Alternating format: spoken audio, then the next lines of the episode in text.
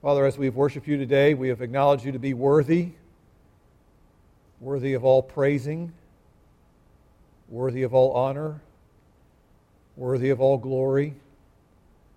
Lord, none of us want to steal those away from you, even though we do at times uh, live for our own glory, we live for our own honor.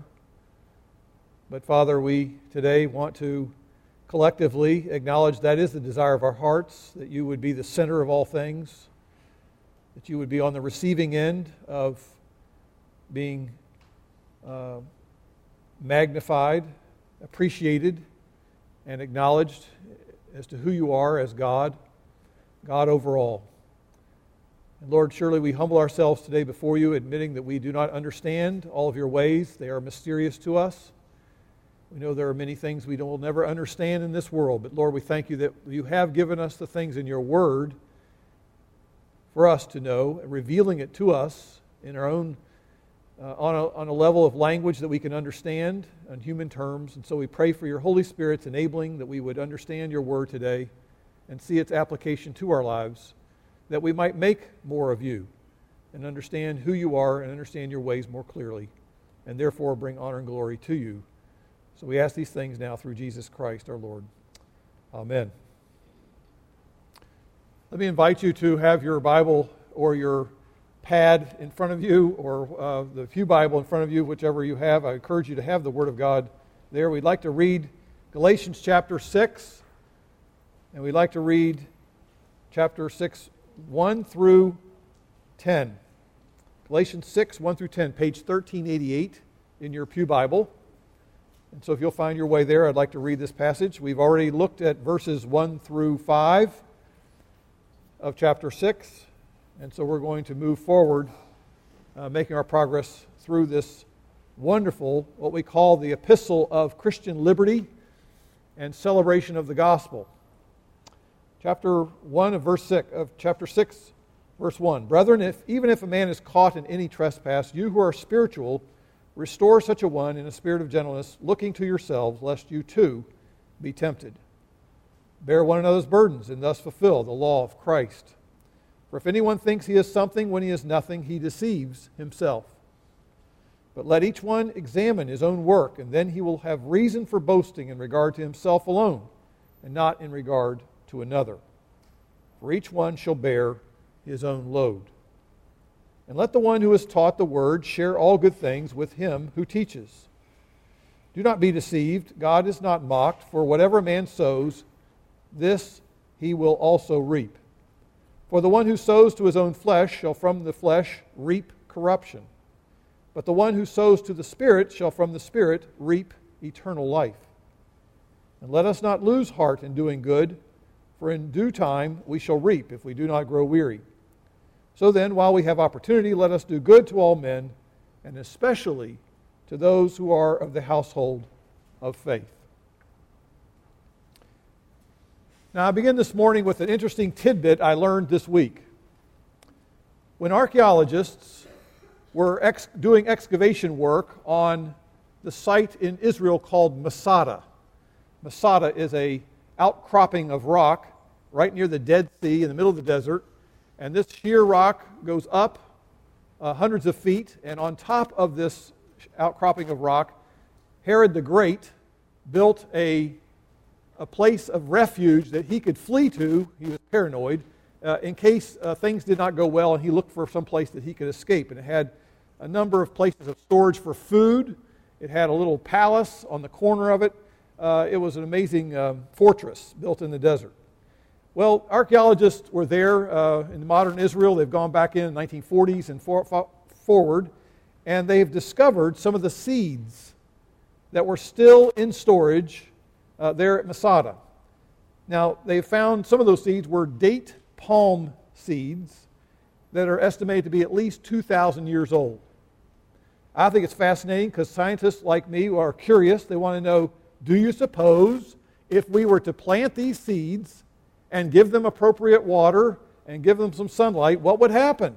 So, sure enough, they planted these seeds that had been stored in very hot and dry conditions for almost 2,000 years. And of the three seeds that they planted, one of them really did grow.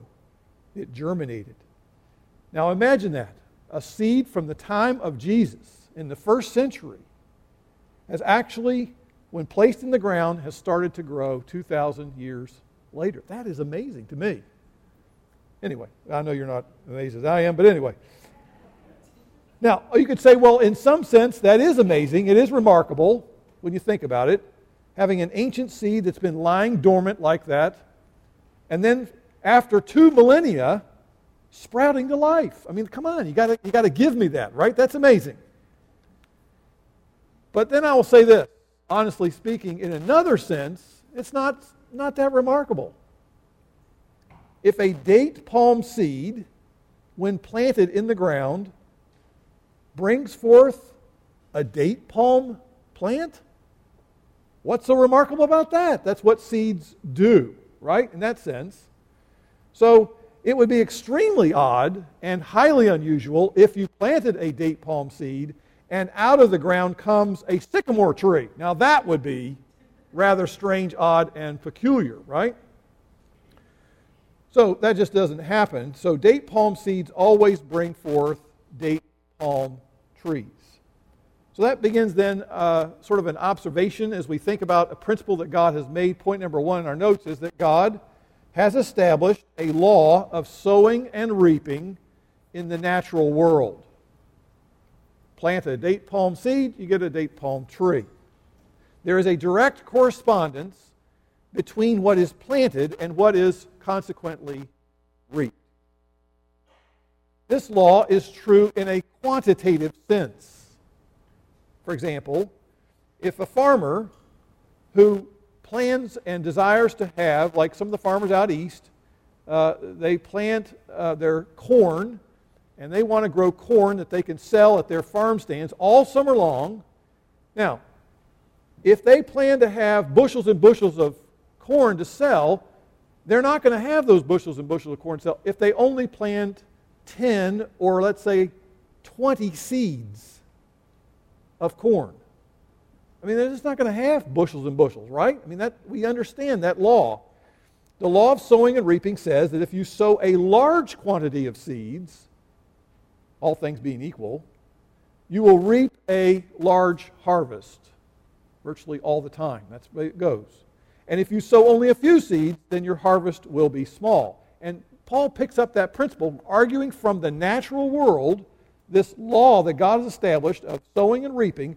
He argues in 2 Corinthians 9 6 these words. He says, He who sows sparingly, that is, just a few seeds, shall also reap sparingly. And he who sows bountifully, throwing out lots of seeds over large fields, that person will also reap bountifully. Now you say, You haven't taught me anything I don't know here. That's all duh, like very obvious. Okay. Well, as I mentioned earlier, the law does apply in the sense not only quali- uh, quantitatively, but it has to do with the nature of the seed sown. And I've already sort of shown this point. You plant a hybrid sweet corn, a seed of that in the ground, then the farmer is going to reap hybrid sweet corn. Hopefully, within fairly short number of weeks here, we can start buying that corn and enjoying it and putting it all butter on it and salt all over it, all that stuff that we do in the summer months, and pick it out of your teeth for about a week. If you plant green beans, on the other hand, you'll receive, and directly related to that sowing, you're going to receive a harvest of green beans that the, fam- that the farmer has put into the field. Okay, that's the point. That's logical, it's elementary, it's simple. Even a child can comprehend that principle. But for some reason, when you think of this principle of sowing and reaping and you bring it over into the spiritual or moral realm, somehow there is a disconnect. For many people, we just don't get it. And that's why our second point here in the outline is God has established a law of sowing and reaping in the moral and spiritual world. And this is what Paul is trying now to deal with here in this passage of Galatians 6. Many of us, for some reason, assume that there is no correlation to our behavior, or there's no correlation between our choices that we make, over a period of time and the consequences of those choices. The modern world is very good at trying to separate out those two. They're always trying to sort of shift the blame to something or someone else, other than the fact that we have all made certain choices, we have all done certain behaviors over a period of time, and therefore those contribute to there are certain consequences based on those choices over a period of time. Many of us have a tendency to assume that we are not going to somehow reap the results of our behavior. Some of us tend to disregard the law of sowing and reaping in everyday life. For example, if we, in our sowing, consume more calories than we burn off over a period of time, that is, one's married life, then what happens is you move toward gaining more and more weight, and so you have to buy larger clothes and all those kind of things that go with it. It's pretty simple. You don't have to have some kind of magic formula to help us understand what's going on in this realm. It is the principle of sowing and reaping. And if you, in our sowing, I never change the oil in my car, for example, and I ignore the check engine light on the dashboard and just assume it's part of the decoration that's just there in the dashboard, it just sort of adds a little color uh, to what I see when I drive. And I never, ever replace the treadless tires on my car, then it's not too surprising that I'm going to lack at some point, I'm going to, I'm going to reap the fact that I lack a reliable car, a car that's actually going to move me from point A to point B safely, because someday that car is not going to be running, and someday that car is, if it is running, is going to run me right into the ditch on a rainy day or a snowy day. So if a person sows the seeds of, another example, of not paying his taxes, I don't recommend this but some people do it. You're not going to pay your taxes for a number of years. You're going to reap a nightmare of having to deal with the IRS, and they're going to give you penalties, they're going to give you interest, they're going to give you a number of consequences, and the reaping will come. It's not a pleasant situation, it's nightmarish for sure. So, all of us at some times have bought into the lie that even though we sow a life of unethical patterns, of ungodly living, of illegal behaviors, somehow we're going to be spared the inevitable reaping of the consequences of all the sowing of those behaviors. Somehow, in our, in our own way of thinking, we buy into that distorted way of believing. And that's why we come to verse 7 of chapter 6. And Paul wants it to be very clear do not be duped into thinking that way. Here's a warning in which, based on the gospel, Paul is saying the God who established this law of reaping and sowing in the natural world is also the God who has established the law of reaping and sowing in the moral and spiritual world. And he's saying God can't be duped. Verse 6, verse, verse 7, sorry. Do not be deceived. God is not mocked. For whatever man sows, this he will also reap. No one can fool God. No one can outwit God. No one can somehow evade this law that God has established in the moral and spiritual realm. All of us somehow, on some level, often slip into thinking that we can pull one over on God somehow. We keep hoping that God will somehow overlook this sowing, sowing, sowing that has not been appropriate or, or proper or ethical or godly, and then we're somehow going to think that God is going to somehow uh, uh, ignore the fact of that, and somehow we can think he can be fooled or duped, or somehow that uh, this can be uh, escape that kind of law. Well, let me just again remind us that the God with whom we have to do is the God who sees everything and he knows everything. So Hebrews 4:13, you might want to jot that down or I think it's in your notes, spells out the breadth of God's knowledge. What does God know? It says here that there is no creature hidden from God's sight. That would mean you and me, we're a creature, we're a person created by God. But he says all things are open and laid bare to the eyes of him with whom we have to do. So whatever it is that's going on in our sowing and reaping, God's aware of it. There's nothing that we can do to, to escape that knowledge. According to Psalm 44, verse 21, God knows the secrets of the heart. Even in the inner thinking and the, and the, and the imagination, even in our, our, uh, uh our, our ways of thinking about what we really long for, God's aware of all those things. Psalm 33, we read, The Lord looks from heaven, he sees all the sons of men. From his dwelling place, he looks out on all the inhabitants of the earth. He who fashions the hearts of them all, he who understands all their works. Many of us somehow like to close our eyes to the moral and spiritual consequences of our actions. But I assure you, according to this passage of Scripture, there is no escaping the law of reaping and sowing. All attempts to circumvent this law in the moral and spiritual realm will ultimately fail. Now, I'll talk more about that next week when we want to look at one particular angle of how Paul applies that text. But what I want to focus on this morning is an overall principle in this passage. I want to step back and just summarize what he seems to be saying in the flow of where he's been in this passage in the book of Galatians. Because remember, when you're reading a passage of Scripture, you've got to make sure where does it connect with what came before and how does it connect with what comes after. We don't just take verses and yank them out of context.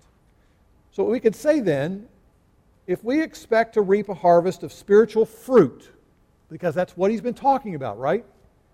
Galatians chapter 5, verse 22, he's been talking about the Spirit working his fruit and the evidence of a character change over time as the Spirit helps to apply the gospel to our lives, if we expect to reap a harvest of spiritual fruit of godliness in our lives, then we as the people of God must have the gospel sown into our lives again and again and again into our hearts and our minds.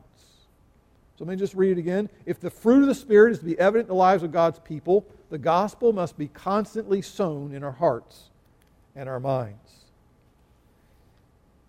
As we yield to the leading and direction of the Holy Spirit, chapter 5, verse 25, Spirit of God is going to apply the gospel to our hearts, and we're going to reap this beneficial spiritual harvest over time. Some of that harvest looks like the fact, he says, we're going to be helping to restore people who have fallen into sin. We're going to be help bearing burdens of each other. We're going to be carrying our own load and trying to do the things that we're responsible to do in life. And next week, Lord willing, I hope to take further applications that Paul is going to make here. I don't want to get further on now, chapter uh, verses 7, 8, and 9 and following, 10. I'm going to wait till next week to get to that. But I want to look at the first application that the Apostle Paul makes to this general principle in this context of spiritual fruit. It happens in church life when the local church is caring and sharing together. If a local church ever hopes to be spiritually healthy, if a local church ever hopes to be spiritually vibrant, it must have a continuous, ongoing ministry of biblical teaching and preaching. I think that's how verse 6 fits into this flow of his argument. Verse 6 And let the one who is taught the word share all good things with him who teaches. And then he goes and says, Don't be deceived. God is not mocked. You reap what you sow. I want to focus, first of all, on helping us understand the words taught and him who teaches. The words that appear in the Greek, the original language, both come from the same root word, the word that we have in English, catechism. Catechism. Some of you, how many of you ever grew up with a catechism? Okay, some of you. All right. Catechism, uh, when I was a child, was the shorter Westminster Catechism. Was uh, uh, I was offered uh, I, we could have a free day in the park, uh, steak dinner. I forget what all they offered us if we would memorize the question and answer for the shorter catechism. I didn't make it very far. I, I got maybe five questions. I mean, was, I was very poor, I must say. Didn't apply myself very well there at all. But catechism means to instruct someone systematically. And so a catechism often was a way of instructing, originally, people who were um, unable to read so illiterate people could memorize a question and an answer, and they would be able to understand in a systematic way doctrine and biblical teaching. In this sense, what Paul is saying, someone who is systematically teaching the scriptures, uh, the one who is on the receiving end of that systematic teaching is the one should share all good things with that person.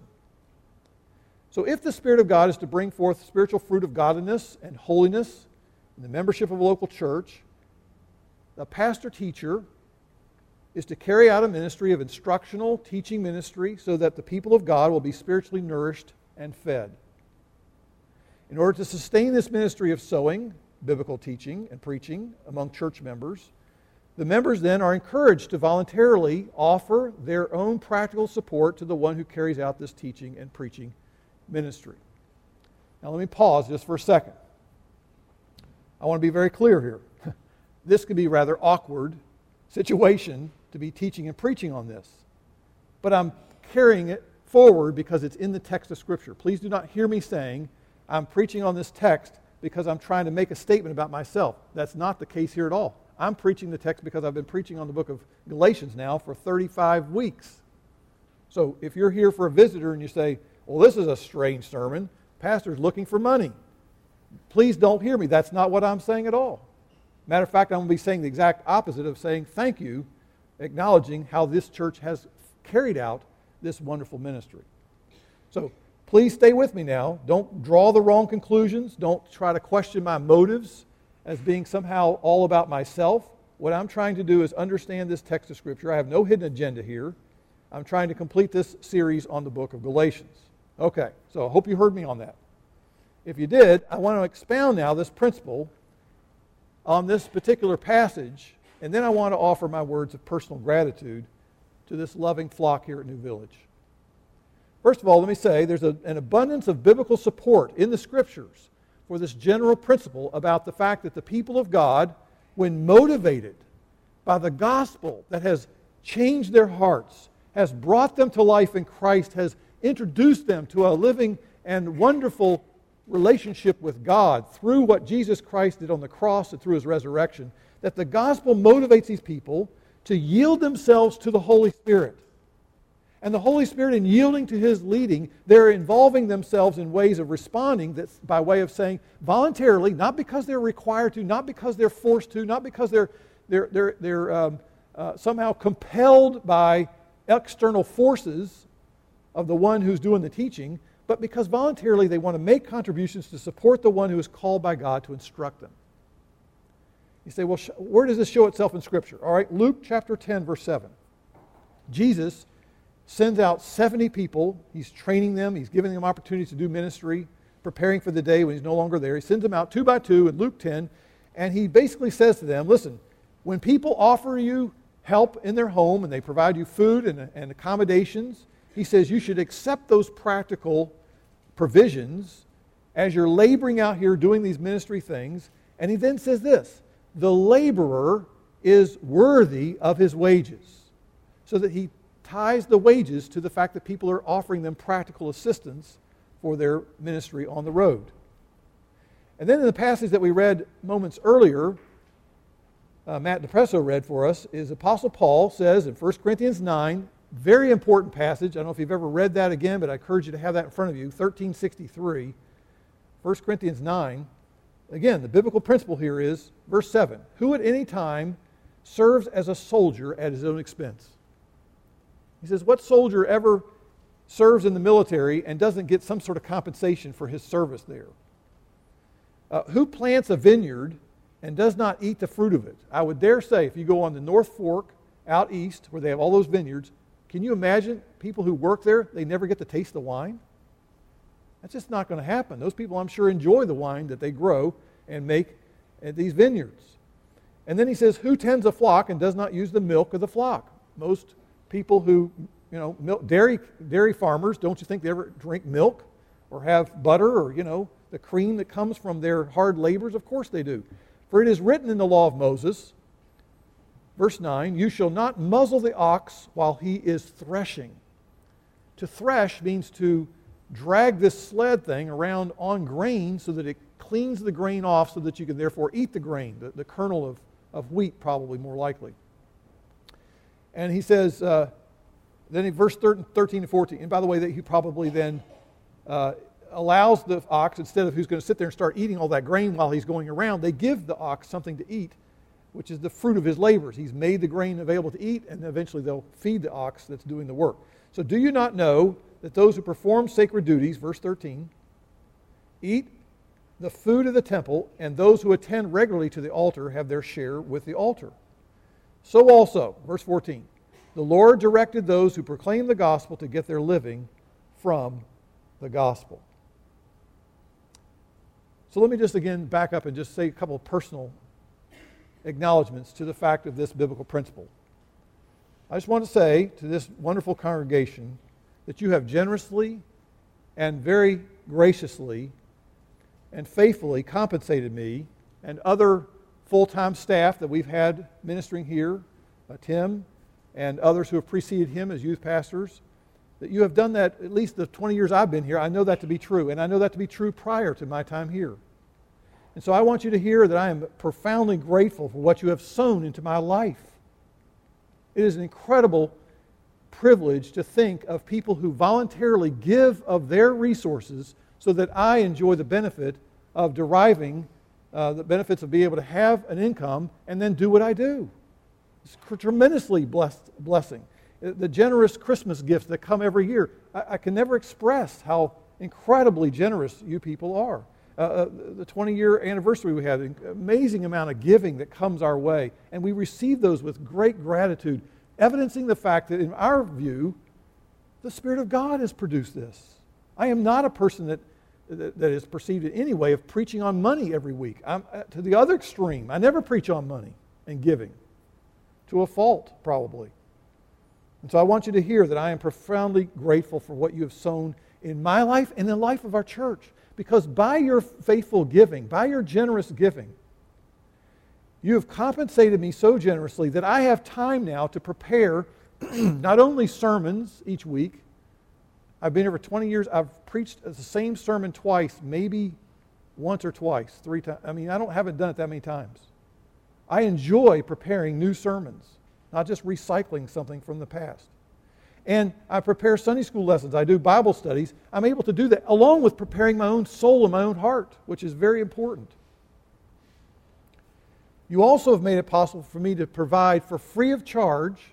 Every time I've done a wedding, I have met with that couple and sought to help them prepare for life together as husband and wife, and investing hours in them and trying to help counsel them and address problems and potential areas of concern. Because of your generous sharing of all good things in my life, I'm able then also to counsel people on the phone or in person and sit down with people and talk to them about the scriptures and how they can uh, understand how that applies to their situations and make hospital visits to prepare gospel centered funerals for people. And I'm not sitting there looking for money all the time from these people. I give these things because you have given so graciously to me. There are certain churches where you go and they say, well, if you're going to do X, Y, Z, give us the fee first. And then you can do this. Our church is not that way. Our church is not that way at all.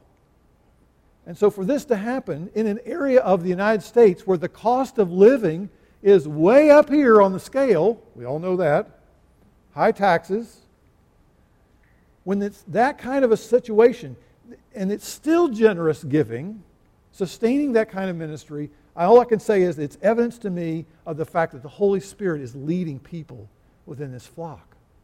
Because that is not natural for people to give that generously, to sustain that. Because you're not directly deriving the benefit as, a, as an exact payback to you. It's a general thing that's offered to everyone. Here's an example. Years ago, I had my mechanic I no longer use this guy, but it, at the time I had dropped off my car. He then gives me a ride back here. So he drops me off at church. He says, Hey, can I walk around your building? I said, Sure. So we walk around the building and we go downstairs. He sees this big fellowship hall and he goes, Wow, what a great bingo hall. I thought, here's a great opportunity to illustrate the gospel. I said, You know, I said, we don't ever use this hall for bingo. He goes, What?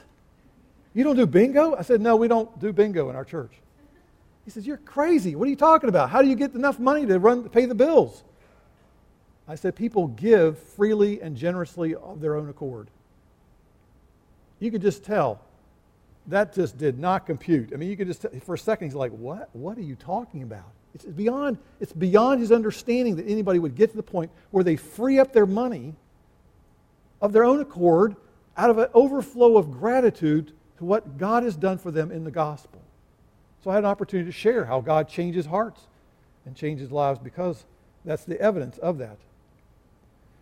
Now, let me just say again I'm convinced that this passage of Scripture is trying to help us see that as the Word of God is sown into the lives of the people of God, and they submit to the Holy Spirit's guidance regarding the riches of the gospel, the harvest is going to be that people are going to have lives that are different and look different and are operating differently and buy into a different value system than the world's system.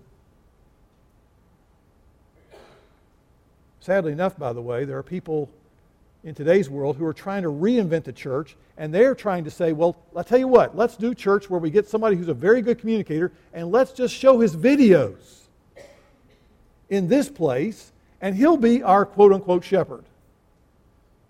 Well, who are you going to seek for counsel if you have a video that you're being fed with every week? You could watch a video at home. There are other churches where you go and they go and they get lots of great, exciting music and lots of lights flashing and lots of exciting things happening, and the pastor hardly ever opens the scriptures. There is no word being proclaimed. I don't know what he's preparing, but it's nothing to do with scripture. And so I'm thankful to say that we as a church are blessed to have the opportunity, and I am blessed to have the opportunity to say, I want to preach and explain Scripture because that's the food for our souls, which helps them, the Spirit of God can show us how He's going to lead us. It's through the Scriptures. All right, let's move forward here.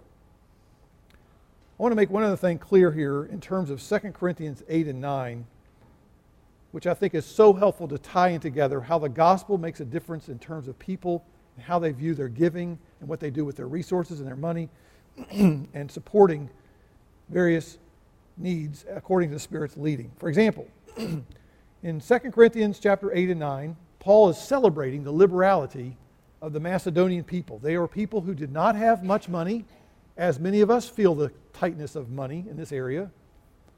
They didn't have much money, but they found it a joyful opportunity to participate and have fellowship with other people who were in more difficult situations due to famine.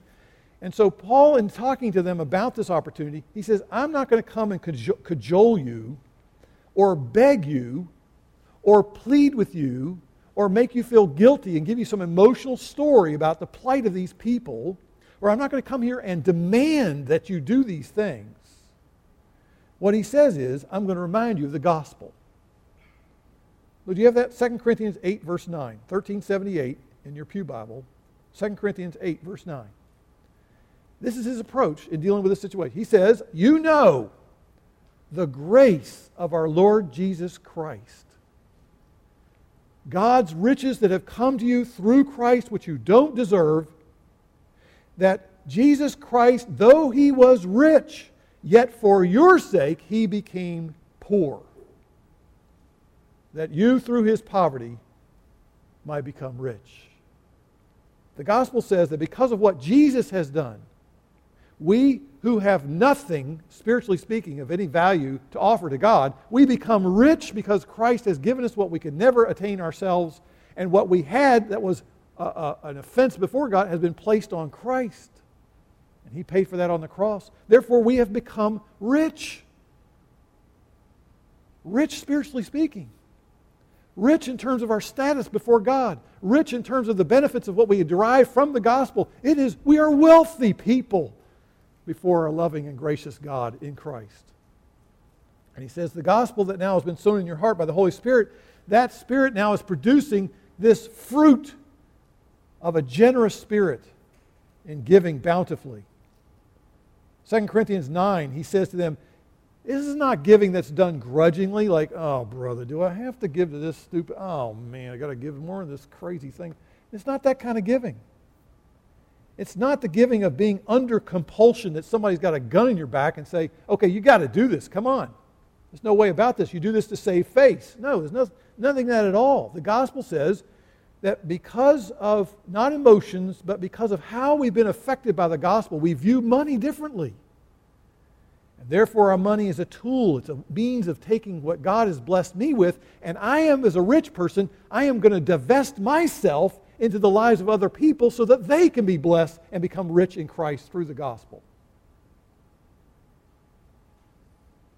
So Paul says that God's people share this wonderful partnership.